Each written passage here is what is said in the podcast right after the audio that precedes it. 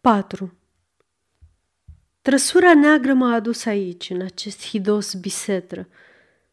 Văzut din depărtare, edificiul e oarecum impunător.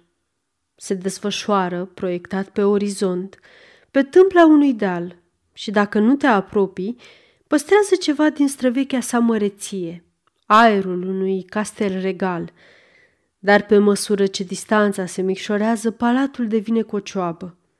Pinionii ruinați rănesc privirea. Un nu știu ce sărăcăcios și rușinos murdărește aceste fațade regale. S-ar spune că murii sunt bolnavi de lepră. Nu mai există geamuri. Canaturile sunt goale. În schimb, pare de fier masiv, încrucișate, de care se lipește aici și colo câte un chip slăbănogit de ocnaș sau de nebun – Așa arată viața văzută din preajmă.